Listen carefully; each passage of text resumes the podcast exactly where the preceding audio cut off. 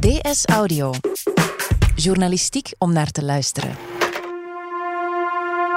Afgelopen zomer deed Matteo Salvini van de partij Lega Italië daveren door uit de regering te stappen. De rechtspopulistische politicus wil nu dolgraag premier worden. Hij sprak vorige week bij het Vlaams Belang in Antwerpen. Waar had hij het over en kan Salvini zijn droom waarmaken? Het is maandag 9 december. Ik ben Alexander Lippenveld en van op de redactie van De Standaard is dit DS Audio.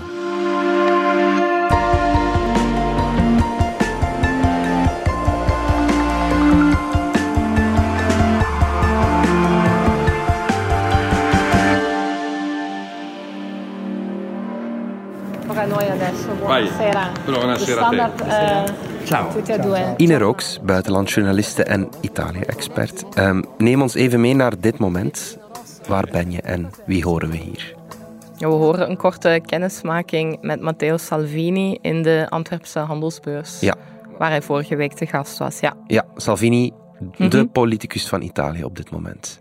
Ja op dit moment, vorig jaar ook al, eh, al een tijdje. Hè? Ja, dus eh, de man of the moment zeggen we al een tijdje. Het gezicht van, eh, van rechts-Europa. En, eh, en nu de, de oppositieleider in Italië sinds september. Ja, met zijn partij Lega. Ja. ja. Jij volgt hem al een tijdje, hè? Ja, ik volg hem al een tijdje en de partij zelf, de vroegere Lega Nord, al eigenlijk sinds eh, diep in de jaren negentig, toen, ik, eh, toen ik nog uitwisselingsstudent in Italië was. Dus eh, de Lega Nord was toen een separatistische partij die de afscheiding van het rijkere noorden van Italië bepleitte. Toen was het echt de generatie rond Umberto Bossi, nu nog altijd de erevoorzitter van de Lega Nord, ook iemand met een een ander politiek profiel, een separatist, maar iemand die zich eigenlijk eerder aan de linkerzijde bevond. Ja, het was eigenlijk echt een eh, zeer lokaal pleitende partij. Eigenlijk een partij die zich heel erg richtte op uitsluitend het noorden. Mhm. Ze wilden ook een eigen staat stichten in de Po-vlakte, die in Noord-Italië ligt. Daarom eh, zou dat fictieve land Padania gaan, gaan heten. Dus naar de Po-vlakte. Ja. En dat was toen het profiel van die partij, die toen ook al wel, want dat herinner ik me van de verkiezingsposters, een heel sterk anti-migrantendiscours had. En Ja. ook gecombineerd met een anti-Zuiderlingen tegen Zuid-Italianen. Dat, eh daar hingen toen bijvoorbeeld affiches op van eh, polenta si, couscous no. Dus polenta, je kent het wel, Ja. de, de typische Noord-Italiaanse maispuree. Ja. Polenta si, couscous no. Eh, Geen die- couscous. Ja, precies. ja. Dus dat hadden ze toen ook al als stempel. Ja, maar er was zeker ook een agenda tegen Zuid-Italianen die, die nu compleet verdwenen is. Wat voor een partij is de Lega vandaag?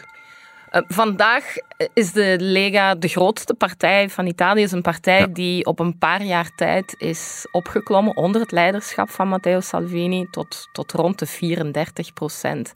Toen hij voorzitter is geworden, toen was die partij op, lag die op apengapen, was op sterven na dood na een Ja. groot intern corruptieschandaal. Ja. Dus nu is het eigenlijk een partij die een beetje op twee benen hinkelt. Je hebt zeker die, die radicale kant. Je hebt zeker nog een kant waar de eurosceptici zich in thuis voelen. Mhm. Mensen met de oude drang naar dat separatisme, naar die afscheiding van het noorden. Ja. Je hebt ook een heel andere vleugel. De Lega Noord is al eh, in opmars, zeker in de noordelijke regio's, sinds midden jaren negentig. Mhm. Ze besturen in heel veel welvarende regio's en de ondernemers zijn daar behoorlijk tevreden over hun bestuur. En dat is dan de pragmatische, meer gematigde vleugel van Ja. de Lega, die Ja. we hier soms wat onderschatten. Die is er zeker ook wel. Ja, ja, ja. Dus een partij die hinkt op twee benen. Ehm, er is wel een hele ommezwaai geweest. Vroeger was er dat anti-zuidelijke sentiment Ja. dat vooral speelde. Ehm, vandaag speelt dat niet meer. Salvini heeft die ommezwaai ingezet. Ja, dat is helemaal waar. Dus die ommezwaai is het sterkst wat betreft die separatistische agenda. Ja. Die Matteo Salvini zelf ook jarenlang heeft omarmd. Hij heeft jarenlang gepleit voor de afscheiding van Noord-Italië en tegen Zuiderlingen, tegen Rome, tegen het centrale bestuur in de hoofdstad. En nu is hij een nationalistische politicus die op een bepaald moment blijkbaar heeft ontdekt dat ook Zuid-Italianen kunnen gaan stemmen. Hè? Dus uh, hij heeft hen niet alleen aangesproken, maar hij is als senator van de Italiaanse Republiek, dus als een voormalige separatist, bovendien verkozen in de kieskring Calabria. En dat ligt in het diepe, diepe zuiden van ja, Italië. Ja, veel zuidelijker kan je niet gaan buiten, buiten Sicilië. Sicilië ja. Ja, ja, Hij heeft die zuidelijke kiezer ontdekt. Dat is waarschijnlijk omdat die het meest in aanraking komen met migranten.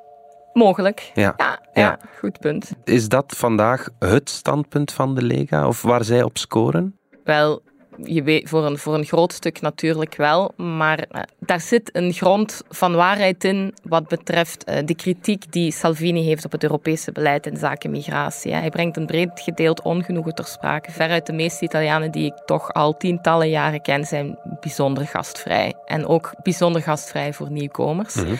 Maar ze hebben wel het gevoel dat op Europees vlak uh, hun land in de steek gelaten wordt. En dat gevoel is breed gedragen en dat heeft Salvini aangeboord. Salvini was tot voor kort minister van Binnenlandse Zaken. Migratie was zijn thema, zijn beleidsdomein. Mm -hmm. Hoe heeft hij het daarvan afgebracht? Wel, onder Salvini is de oversteek van de Middellandse Zee drie keer zo dodelijk geworden voor, uh, voor bootvluchtelingen, voor migranten. Je herinnert je ook nog goed dat hij uh, NGO's die mensen op zee redden enorm heeft geviseerd, heeft gecriminaliseerd, heeft uh, beschuldigd van samenwerking met mensensmokkelaars. Terwijl die NGO's en alle crisissen die hij daarmee heeft uitgelokt, uh, slechts een kleine fractie van het totale aantal bootvluchtelingen naar Italië brengen. Iets van een tiende ongeveer. Okay. Dus alle rest liet hij ongemoeid. En zijn grote campagneslogan, ik zet er als ik minister word 100 per dag uit, dat heeft hij ook niet gerealiseerd. Hmm. Hij zegt daar zelf in het interview dat ik vorige week met hem had over dat je daartoe bilaterale uitwijzingsakkoorden met Afrikaanse landen moet sluiten Hmm. en dat dat moeilijk is. Dat zal zeker zo zijn, maar hij is er niet in geslaagd als minister om er ook maar één te sluiten van die uitwijzingsakkoorden. Dus dat is een povere balans voor iemand die zei dat migratie zijn topprioriteit was. Oké. Ik kan me voorstellen dat hij niet loopt te pronken met die resultaten. Nee, klopt, dat doet hij niet. Hij Nee. eh, blijft hetzelfde zeggen dat het belangrijkste was om de kraan dicht te draaien. Ja. Maar dus, die NGO-boten waren slechts verantwoordelijk voor een kleine fractie van het totaal aantal bootvluchtelingen dat Italië tijdens Salvini's bewind heeft bereikt.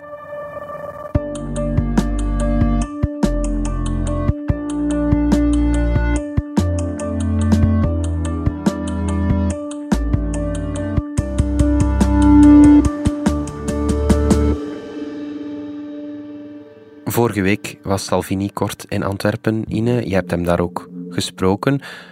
Hoe ging dat eraan toe? Eh, waarom was hij daar? Hij was op uitnodiging van Vlaams Belang naar Ja. Antwerpen gekomen. Mhm. In Antwerpen heeft hij eigenlijk vrij kort het, eh, het publiek van Vlaams Belang toegesproken. Een tiental minuten heeft hij maar eh, gepraat, maar hij was ja, de man van het moment en Ja. hij heeft een duizendtal aanwezigen toegesproken.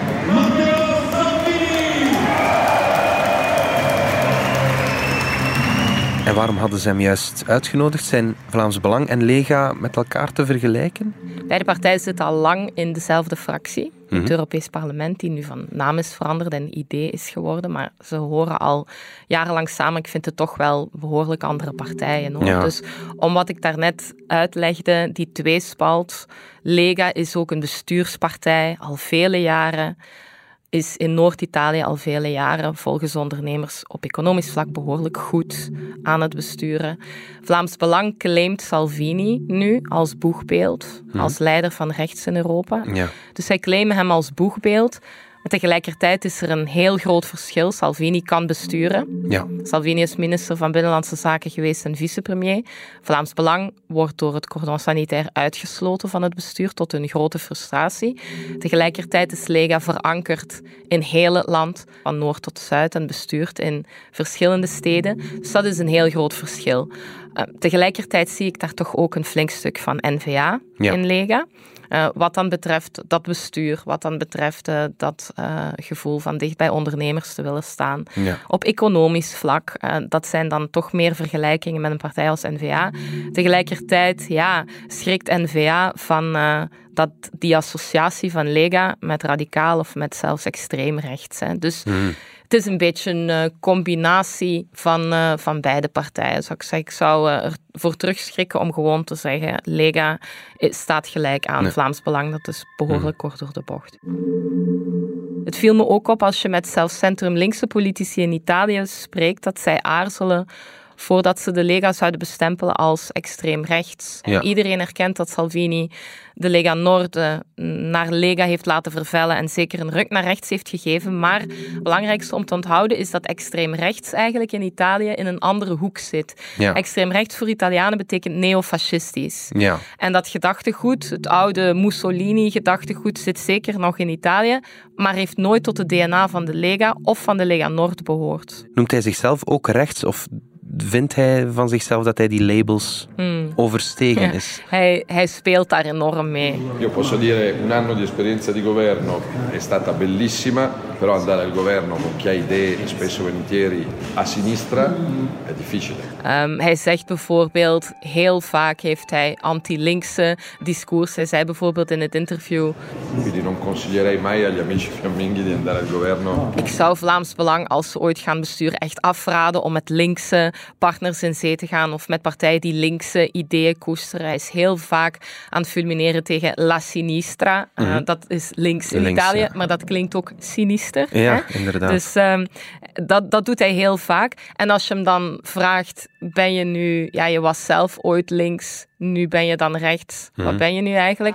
Io, no, io non divido più fra destra e sinistra, fascisti e comunisti, ma fra popolo ed elite.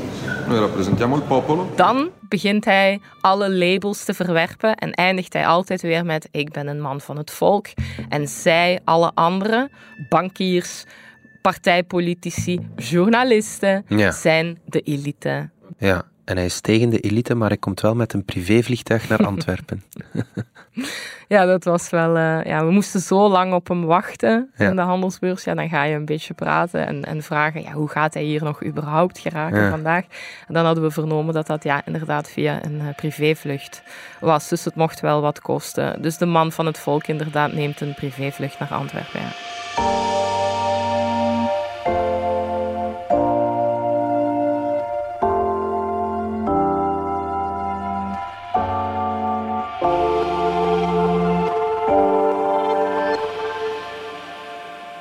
Wat voor indruk maakt hij dan als je hem interviewt? Is, komt hij dan over als de man van het volk? Of, of... Zijn stijl is zeker eh, niet die van een typisch Italiaanse politicus. Mhm. Hij had wel, eh, geloof ik, eh, hij, hij had een jasje aan en een dasje aan en een hemdje aan. Ja. Maar wel een donkere jeans. Ja. Hij heeft van die, van die voetbalbandjes aan zijn armen, van die leren bandjes en dan een bandje van AC Milan altijd. Ja. En ook altijd zo'n een, een plastic rekkertje van eh, Salvini premier, eh, dus dat hij nog altijd premier wil worden. Dus hij ziet eruit als ja, de jongen om de hoek. Hij tutoyeert onmiddellijk. Ja. Dat is voor een Italiaans politicus ook bijzonder. Meestal blijft het formeel. Hij kwam binnen en begon onmiddellijk eh ciao en in de tweede persoon eh, ons aan te spreken. Dus eh, Hmm. zo laagdrempelig mogelijk. Dat is natuurlijk allemaal een stuk van het imago. Ja, en hij, hij was op zich heel vriendelijk en beschikbaar en heeft ook het interview uitgezeten, hoewel ik zeker heb geprobeerd om hem te prikkelen. Dus eh, hij, heeft, hij heeft elke vraag beantwoord. Hoe heb je hem proberen prikkelen? Wel door, ehm, je weet dat je dan natuurlijk, eh, gaat geen uur met zo'n man krijgen. Nee. Ja. Dus het was eh, snel een verbaal steekspel, ja. Ja. Hoe probeer je zo iemand te prikkelen? Door op eh, inconsequenties te wijzen. Ja. Door hem erop te wijzen dat hij al meermaals een flinke bocht heeft genomen. Dat, wat hij zelf zegt, dat tussen het eh, te zeggen en het te doen bij hem een heel kleine marge is. Dus dat hij een man is eh, die daadkrachtig is. Ja, door hem dan bijvoorbeeld te vragen... Ja, waarom belooft u 100 migranten per dag uit te ze- zetten en waarom hebt u dat dan niet gedaan? Ja. Waarom was u eerst een separatist en bent u nu een nationaal politicus? Hoe, hoe legt u zelf die bochten allemaal uit? Ja. Zo probeer je hem te prikkelen. En, Ja. en dan natuurlijk toen hij zei, ik eh, ben een man van het volk en zij zijn allemaal de elite. Ja, natuurlijk is het dan een open doel om te zeggen, bent u niet met een privévlucht naar Antwerpen gekomen? En is dat dan niet vrij elitair? Le- E lei come è venuto qua ad Anversa? Con un volo privato, ci hanno detto. En valt hij dan door de mand of lacht hij dat weg? Er was een kleine aarzeling. Fino alle cinque. elite allora un voto dal popolo? Un volo dal popolo. Importante essere arrivato. ja, die was heel leuk. Dus hij keek zo even met een uh, vlammende blik, maar toch ook wel met de blik van iemand die zegt: Oké, ik speel het sportief, ik antwoord wel. Ja. Hij was misschien een, uh, een heel kleine fractie van een seconde even van zijn melk, maar het heeft niet lang geduurd. Oké, okay, ja. Salvini is afgelopen zomer dus uit de regering gestapt, maar hij geeft niet op. Hij wil nog steeds premier worden. Hij is inderdaad afgelopen zomer uit de Italiaanse regering gestapt met de bedoeling om af te dwingen dat er zo snel mogelijk nieuwe verkiezingen zouden komen, die hij dan hoopte te winnen, omdat hij zo hoog scoort in de peilingen is allemaal een verkeerde gok gebleken. Nu is hij oppositieleider mm. en zit hij te poken in de nieuwe coalitie die afgelopen zomer achter zijn rug en buiten zijn partij om is gevormd. Dus hij probeert nu te stoken tussen Vijf Sterren mm. en de centrum-linkse Partito Democratico. Als dat zou lukken en als die regering valt en er komen nieuwe verkiezingen, dan wil hij met een rechtsblok zich uh, aan de kiezer presenteren. Daar zit ook Berlusconi's partij bijvoorbeeld in, in die coalitie. En als zij de verkiezingen winnen, ja, dan maakt hij nog altijd wel serieuze aanspraak op het premierschap van Italië. Die droom hoeft hij niet op te bergen, nee. Ja, um, je zegt hij probeert te stoken tussen die twee regeringspartijen. Hoe doet hij dat juist? Wel, hij is zeer, sinds zeer kort tekeer aan het gaan tegen een Europees noodfonds voor de grote banken. Dat okay. uh, als een ultiem reddingsmiddel moet dienen in geval van een nieuwe crisis, een nieuwe bankencrisis. Mm. En volgens premier Conte wist elke regeringsminister vorig jaar dat die onderhandelingen liepen. Ja dat akkoord over dat noodfonds, het gaat een nieuw instrument zijn op Europees niveau. En Salvini pookt daarin, uh, zet uh, de vijf sterrenbeweging die in de regering zit op tegen de Partito Democratico en hij voelt dat daar ergens een opening is. Ja. Maar het bijzondere is dat Salvini, toen die onderhandelingen liepen, zelf regeringsminister was. Ja. Dus heb ik hem gevraagd, hebt u dan de tekst vorig jaar gewoon niet gelezen? Ja. Dus dat is ook weer een van zijn vele inconsequenties. Ja, dus nu eens in de oppositie gaat hij tekeer tegen iets dat onderhandeld werd toen hij zelf deel was van het kabinet. Ja. Ja, ja. Wat is dan zijn reactie als je hem dat voorlegt? Ja, hij zegt dat de premier liegt. No, no, no, non abbiamo mai, io non ho mai visto il testo.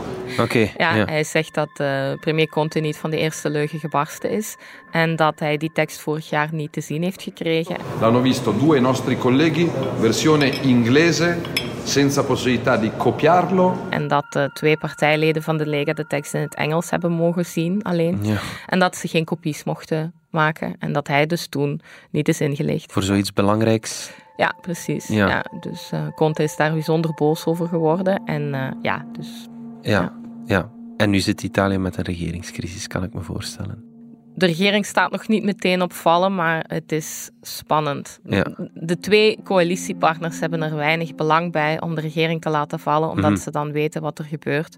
Dan dreigt Italië inderdaad opnieuw te moeten gaan kiezen. En dan maakt Salvini een ernstige kans. Dus ja, ja er is wel een belang om het niet zo ver te laten komen. Ondertussen is er ook stevig protest tegen Salvini. Die sardinen, je haalde ze al kort ja, aan. Klopt, ja. Is eigenlijk met een flashmob-protest in Bologna begonnen. Het is een apolitieke beweging, vier dertigers, die ooit samen hebben gewoond, hebben besloten dat ze een ander geluid wilden laten horen. En sardina, een sardine, dat is ook een letterwoord waarvan alles in zit. Solidariteit, inclusie, verdraagzaamheid, antifascisme, ja. mensenrechten. Mhm. en, uh, maar een sardine is voor, uh, voor de Italiaanse initiatiefnemers is dat ook een vrije vis, een kleine grappige, vrolijke vis. Ja. Allegria. Hè? Ja. En uh, dat zei Salvini ook toen ik hem ermee confronteerde. Van hoe voelt u zich er nu bij dat uh, die sardine tientallen pleinen in Italië laten vollopen met een boodschap van inclusie en solidariteit. En uh, ja, daar heeft hij heel sarcastisch op gereageerd. Io adoro la gente che partecipa, scende in piazza. Mi provocano allegria, enorme allegria. Hij zei dan, uh, het hele fenomeen vervult me met vreugde, met allegria. Nu gaan we lekker eten in Antwerpen en ik zal sardine bestellen. Ja. dus hij probeert er met humor op te reageren, maar hij heeft in Italië ook al uh, nijdiger dan dat gereageerd hoor. Hij heeft zo op een bepaald moment rood nazisme verweten. Oké. Dus uh, ja, dat was wel stevig, ja. Als je hem één ding niet kan verwijten, dan is het een gebrek aan creativiteit en weten hoe je hoe je je boodschap moet overbrengen naar. Uh, ja, hij voelt de kiezer enorm goed aan, dus dat is zeker een groot politiek talent. Ja. Maar wat je hem zeker wel kan verwijten, is dat hij eigen beloftes niet nakomt en dat hij niet naar een structurele oplossing zoekt, dat hem dat niet lijkt te, te interesseren. En dat hij vaak gewoon radicaal van standpunt verandert en er ook niet om maalt om dat toe te geven. Hij zit constant in verkiezingsmodus. Dat klopt. Ja, goed. Ine Rooks, dankjewel. Graag gedaan. Dit was DS Audio. Wil je reageren? Dat kan via dsaudio.standaard.be. In deze aflevering hoorde je Ine Rooks, Matteo Salvini en mezelf, Alexander Lippenveld. Anna Korterink deed de redactie en de eindredactie. Pieter Schrevens deed de audioproductie. Brecht Plasgaard schreef de muziek die je hoorde in deze podcast. Chef audio is Wouter van Driessen. Vond je deze podcast interessant? Weet dan dat je er elke werkdag in kunt beluisteren. Dat kan via de DS Nieuws app of via standaard.be-audio. Je kunt je ook abonneren via iTunes, Spotify of de podcast-app van je keuze. En als je daar dan toch bent, schrijf gerust een review. Zo toon je ook anderen de weg. Morgen zijn we opnieuw.